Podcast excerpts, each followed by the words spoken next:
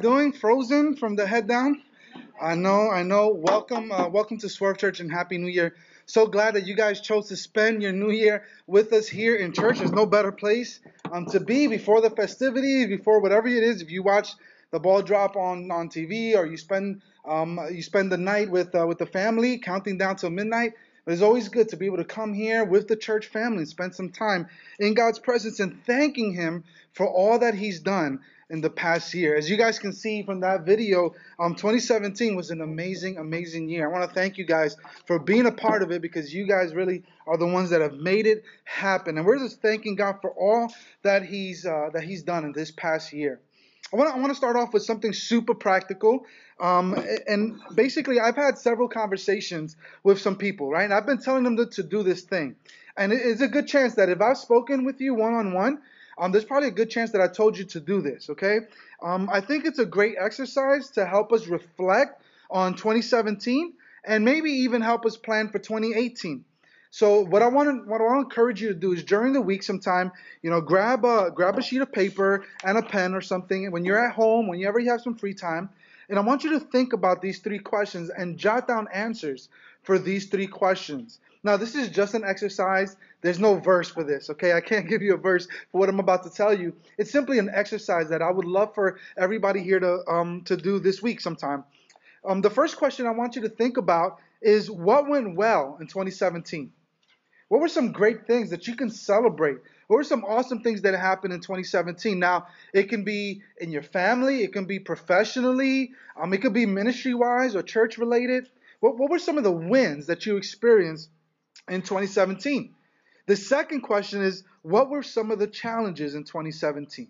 What were some of the difficult times? What were some of the trying moments? What were some of the hardships? Maybe what, what were some of the failures that you experienced in 2017. Jot those down as well. And here's the last thing what do you need to do to make 2018 your best year yet? What do you need to do to make 2018 your best year yet? For some of us, we need to answer the question what do you need to stop doing to make 2018 your best year yet? And once again, guys, there's no Bible verse. I can't show you a Bible verse for this. It's something that I received and I thought it was a great way. I did it for, for me and for my for my family, for the church. I think it was a great way to reflect on what happened in 2017, celebrate that, and then also to plan for 2018. Now, you know why I love this exercise in particular? Is because um, so often it's difficult for us to come up with the things to celebrate, isn't it? Like, what, what's the first thing that comes to your mind when you think about, all right, list me what happened in 2017? Oftentimes, what comes to the forefront of our minds are the challenges are the negative things. Those are the first things that pop into our heads.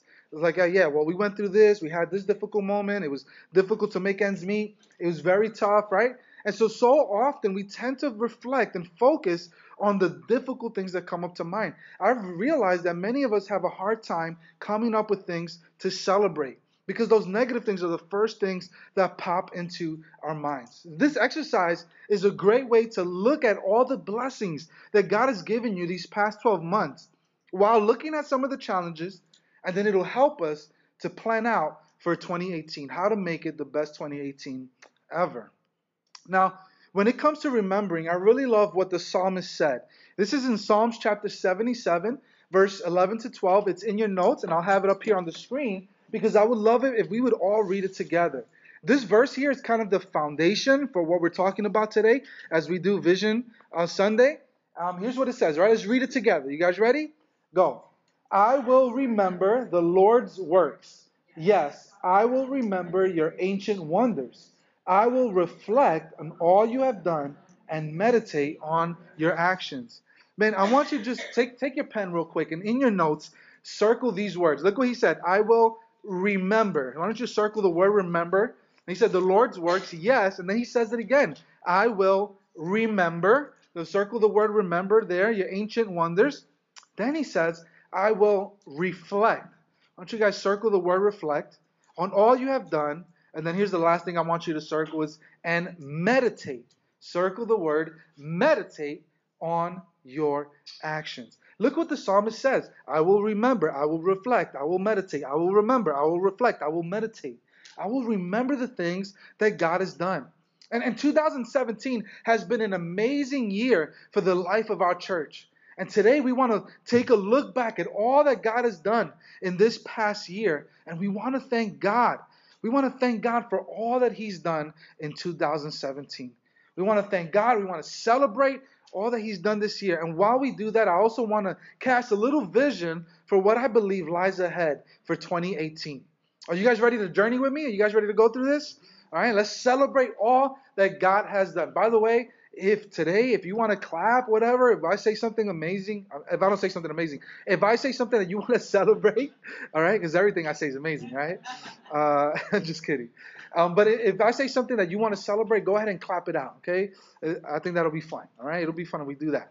But one of the most common questions that I get asked all the time when it comes to the church is why why the name Swerve Church? I get that question all the time. In fact, I bet you that some of you here today are sitting right there and you had that question and you didn't muster enough uh, courage to ask. Why the name Swerve? What's with the name, right? In fact, I was with the I was on the phone with somebody with some church related business, whatever, on the phone, and they asked me, okay, give me the information of the church. What's the name of the church? And so I said, okay, the name is Swerve Church. And then and then she there was like this awkward silence. She's like, and then she says, Swerve Church? I said, yes. She's like, so y'all get your swerve on at church, huh? He told me. I said, yeah, I guess I guess if you want to think of it like that, I guess so. But the reason we named this swerve, it's all in the name. Okay, the, the definition of swerve is this it's an abrupt change in direction. It's an abrupt change in direction. And that's exactly what we're praying to see in the lives of many people right here in our community an abrupt change in direction. And perhaps the best way that we can illustrate this is by using an illustration that Jesus himself used in Matthew chapter 7. He gives us this, um, this illustration. Basically, somebody. Um, he, he wanted to explain, he wanted to give us this understanding of what exactly this means. And he brings about the illustration of a narrow gate and a wide gate, a narrow path and a wide path. And so it's super, super interesting. Let's look at it. Matthew chapter 7, verse 13 and 14. Here's what it says Enter through the narrow gate, for the gate is wide and the road is broad that leads to destruction. And there are many who go through it. But how narrow is the gate and difficult the road that leads to life, and few find it. So check this out. Look what Jesus is saying. He's saying that there's two roads, right? There's there's these two paths. Everyone is on one of two roads. If you're here today, you are on one of these two roads. You're either on the broad and wide road or you're on the narrow road. One is easier to walk on and the other one is way more difficult. And Jesus goes on to say that most people are on which road? On the broad, right? On the wide road. It's the easy one to take. But where does Jesus say that that path ultimately leads you? He says it leads you to, that's right, to destruction. He says it leads you to destruction. On the other hand, there's a path that is harder, it's more narrow, and it's the road less traveled because it's more difficult, but that's the path that ultimately leads to life. You see, that narrow path represents the person that seeks out a life surrendered to the Lordship of Jesus Christ. And that's the path that leads ultimately to life in Him. That's the path that offers forgiveness of sin. That's the path that offers a promise of eternity in the presence of our Creator but few people are on that path. And that's why I believe by God's grace, we are Swerve Church creating an abrupt change in direction because there's a lot of people on that broad and wide path and we want to we want to swerve them onto the right path. We want to bring them onto the path that ultimately leads to life in Christ. Our mission as a church, ever since the very beginning, has been the very same thing. In fact, um, you should have this memorized. Most of you uh, should. Um, here's what it says. Why don't you guys read it with me? Then you can fill in the blank. You guys ready? Read it with me. Go. To lead people to become fully devoted followers of Christ. That's been our mission as a church from the very beginning. You can go ahead and fill that in um, in your notes. To lead people to become fully devoted followers of Christ. Now, listen, this is not original to me, and it's not original to anybody because it's a command that Jesus left before he ascended into heaven. After, um, after his death on the cross and his resurrection, he hangs around with the disciples and a few people before he ascends into heaven, and he says this. Before I read it, in your notes, if you guys will notice, um, there's a mistake. It says Matthew um, 11, 28. It's actually Matthew 28, 19. Would you guys do me a favor? Cross out the little 11 and 28, and then put 28, chapter 28, verse 19. There's a little typo there, so if you guys would just do me the favor of correcting that for me. But here's what it says it says this Go therefore and make disciples of all nations, baptizing them in the name of the Father and the Son and of the Holy Spirit. This is what Jesus said right before he said, He said, Go therefore and make disciples. What's a disciple? It's a fully devoted follower of Christ. And from the very beginning, we've set out to be a life giving, gospel centered church because we know that ultimately the power is found in Jesus. He has the power to forgive, He has the power to heal, He has the power to restore. There's no power in a sermon all by itself. There's no power in the Bustelo coffee in the back. There's no power in the technology failing like it did during worship. There's no power in that. But you know where the power is? The power is in Jesus Christ. And so from the very beginning, we've said that we want to be a life giving, gospel centered church, a church that is founded upon the gospel of Jesus Christ because he has the power to restore. And by the grace of God, if you guys want to celebrate now, we've seen nine professions of faith this year alone in the church in 2017. Nine people who took the courage to check off, make Jesus Christ my Lord and Savior on the back of their connection cards in 2017. Nine people, guys, that made a decision to follow Christ. In addition, to that, as a church, we were able to celebrate five individuals who went public with their faith through the act of baptism. Five people that said, I want to go public with my faith. Sign me up, get me dunked. I want to do it. Just the most recently, a couple weeks ago, where we did it most recently.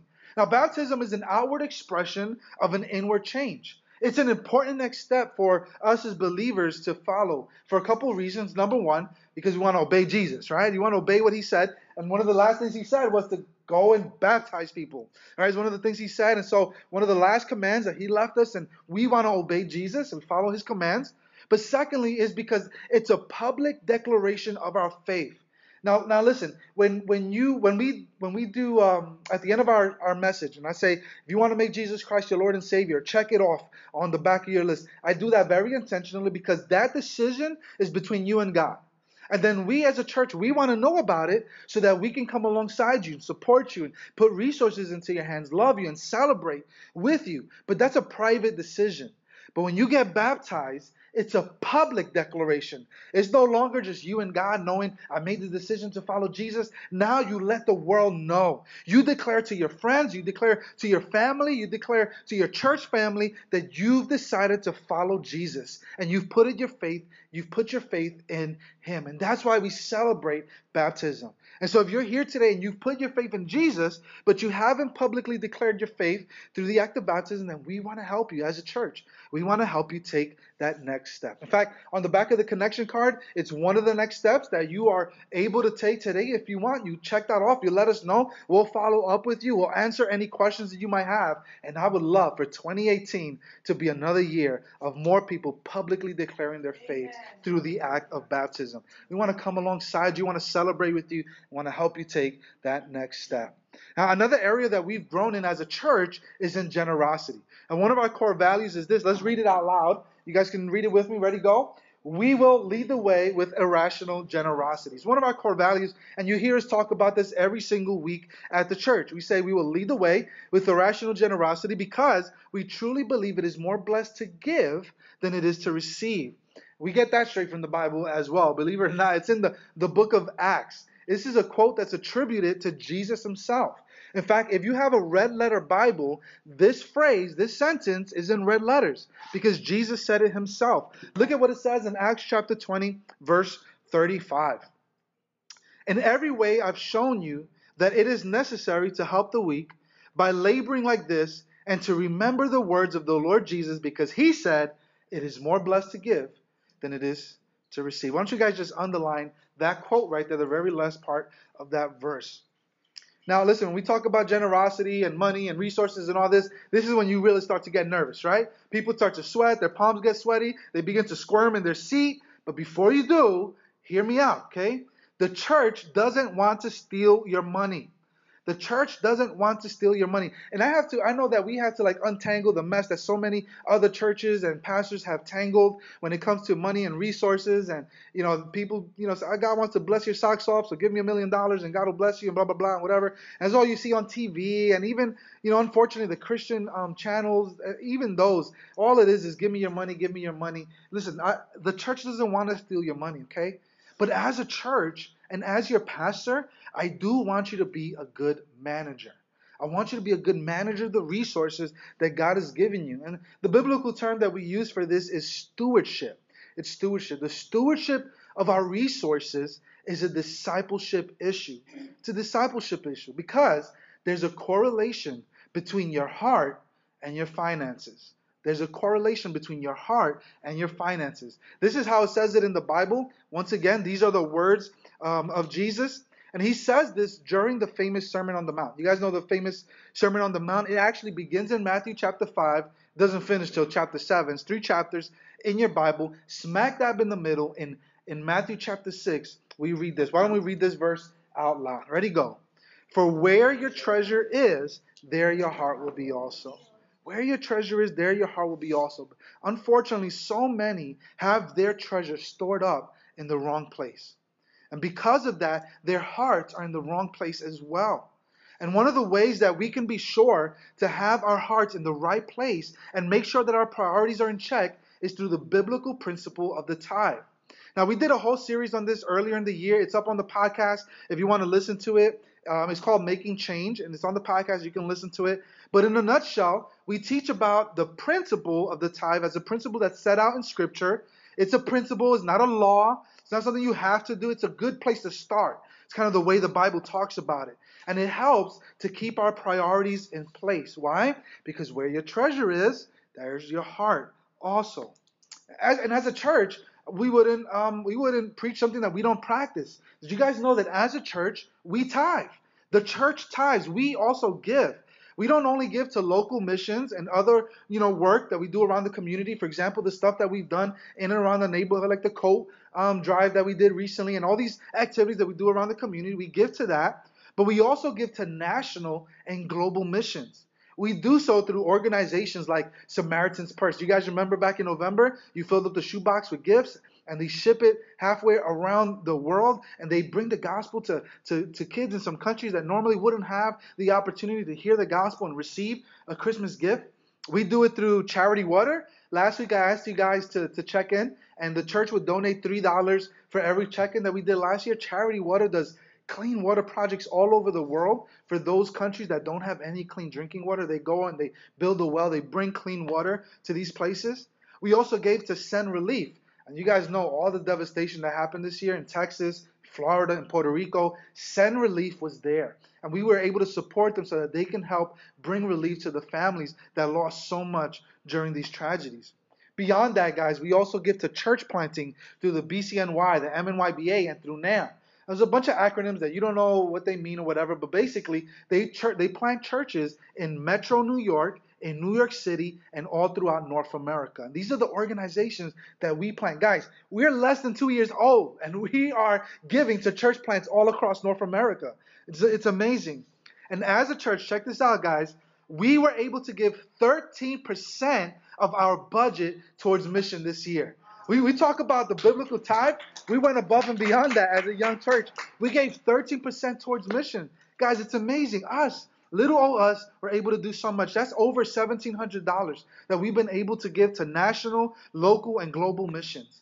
Now, I love that as a church, we can lead the way with irrational generosity because it is more blessed to give than it is to receive.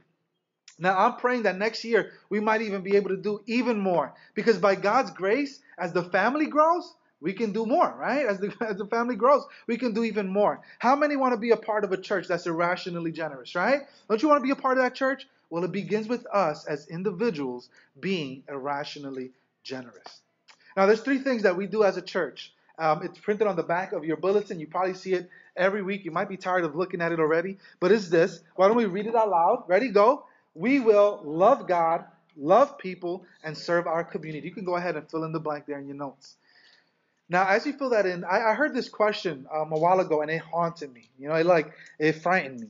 The question was this: Have you ever heard this? This question: If the doors of your church closed tomorrow, would anyone in the community miss it?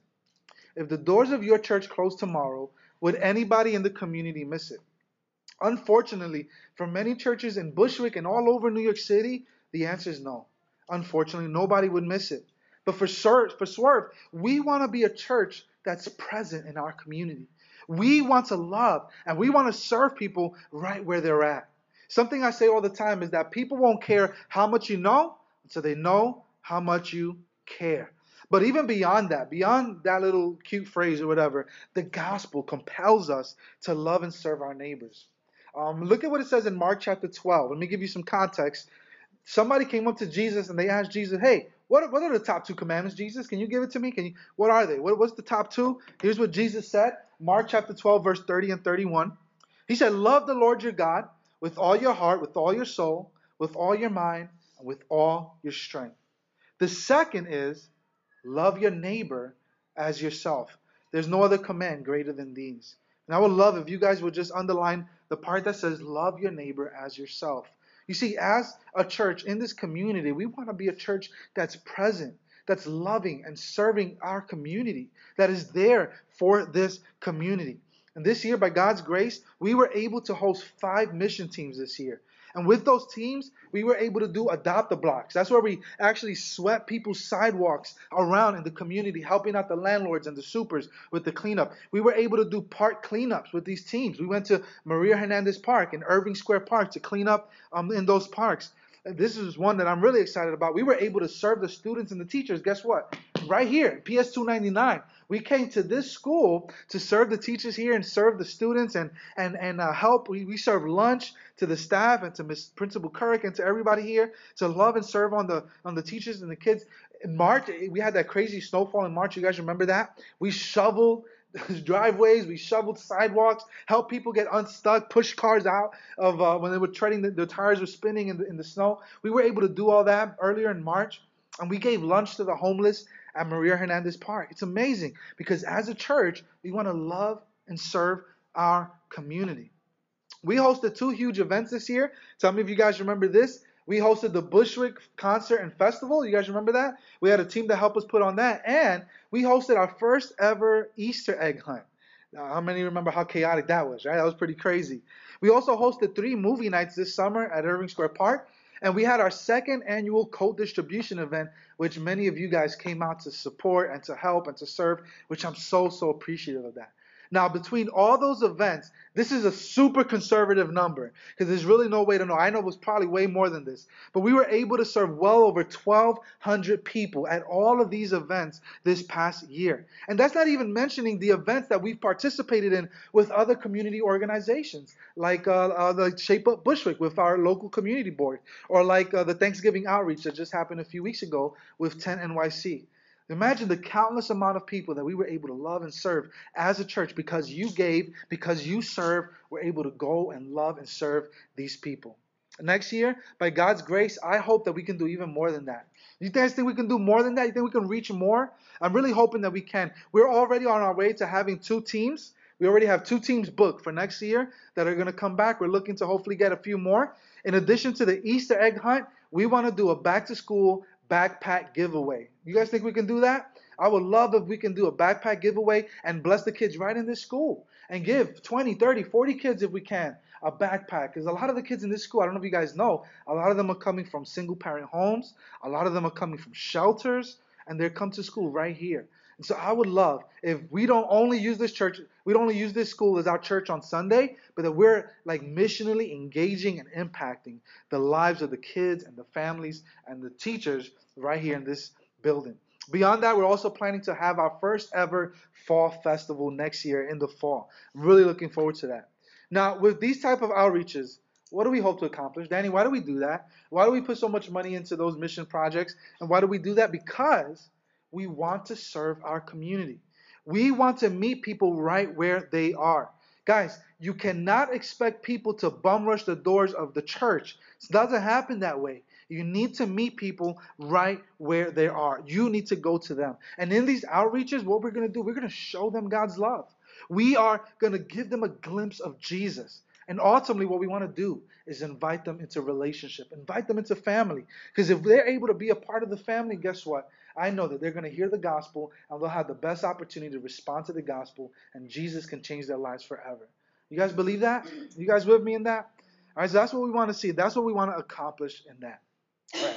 So we celebrated a bunch of stuff right now. We celebrated all the numbers, the baptisms, and salvations, and blah blah blah. But while we celebrate all those measurables, there's some things that we can't measure, right? There's some things that we simply don't know. The there's the intangibles that we have to celebrate as well. There's those those type of things, those intangibles aren't things that you can put like a, a number or a dollar sign on, right? There's some intangible things we got to celebrate that as well. For example, here we uh, we've seen an increase in service both here locally at the church and also at our various outreaches. More of you are coming out to serve, to serve the local church, and to serve um, to serve those that are in need in our in our community through our outreaches. Um, and th- that's an amazing thing. Listen, if you want to measure the health of a church, don't count the number of butts and seats. Okay, that's not a good way to measure the health of a church. Instead, look at how many are on mission. Look at how many are being the hands and feet of Jesus. How many are getting off their seat and making an impact and sharing Jesus to their neighbors and to their friends. That's how you measure. So, can we take out a moment to thank those that have been stepping up to serve with our kids, to serve in hospitality, to serve in worship on Sundays? I want to thank you. Can we just take out a moment and thank everybody that's been serving here at the church locally? I want to thank you, every single one of you that have been stepping up to serve with the kids, with worship and hospitality, with uh, with the roadies setting up and tearing down. Thank you from the bottom of my heart. I want to thank you so much for serving. We so, so appreciate you, and we need you. The church desperately needs you. Um, and this is why we say this around here. Would you guys read this with me? We say this all the time. Ready, go? We're not spiritual consumers, we're spiritual contributors. We don't simply go to church, we are the church, and we exist for the world. And if I had to add to that, I would say that we are the church and we exist for each other. You see, you have something to offer the local church. You have a gift. You have a talent. You have an opportunity that God's placed into your hands to be a blessing to your local church, to be a blessing to your community. You know, in so many of Paul's writings, he refers to the local church body made up of many parts. He talks about the church as the body made up of many parts. And each job has its each part has its job to do, and each part exists to serve the other.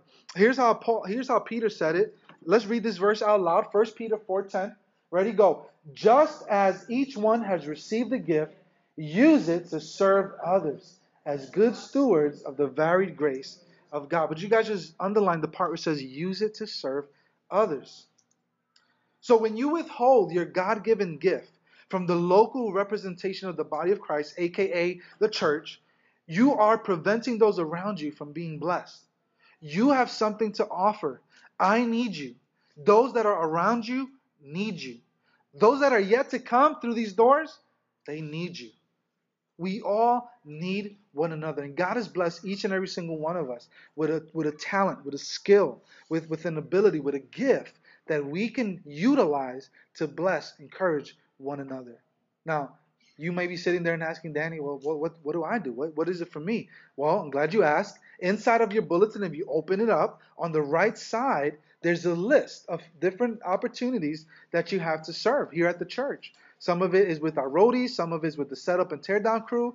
Um, some of it is really fun stuff like social media, uh, maybe if you're a, a, a, photographer or a videographer and you have those skills and abilities, you want to take pictures and help us tell the story of Swerve Church through social media, you can do that as well. If you love kids and you're passionate about kids, we want to have you serving with the children as well. There's different ways that you can plug in and that you can serve. In the back of your connection card, there's a way to let us know and to write that down. And, uh, and we love, we love for you to step up and use the gift that God has given you to serve others. Now, there's uh, there's another intangible thing that we have to uh, talk about, and that is that we've grown.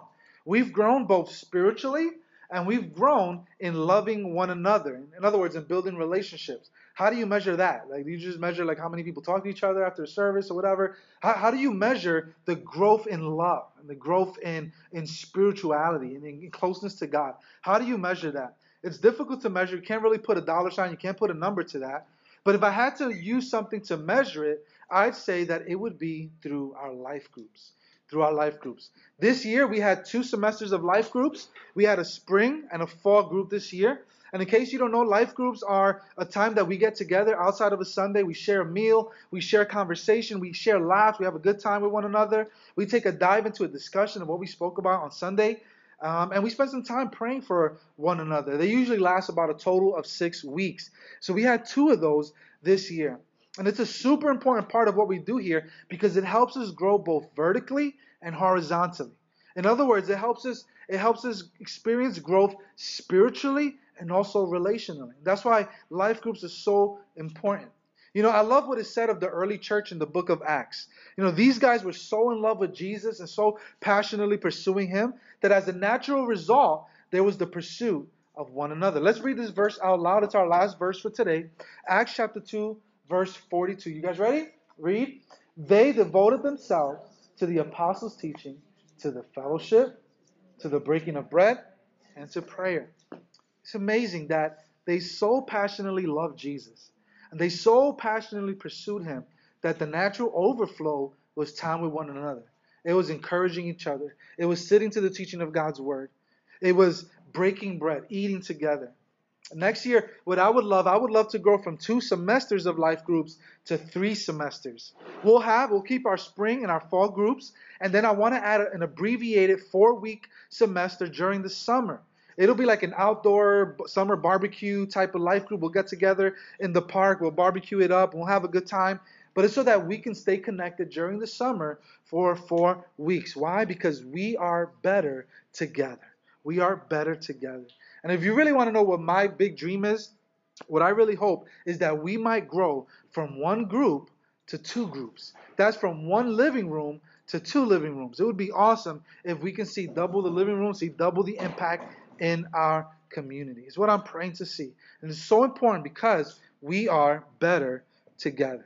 As I wrap up our time, here's what I want to say for 2018. Here's what I want to see.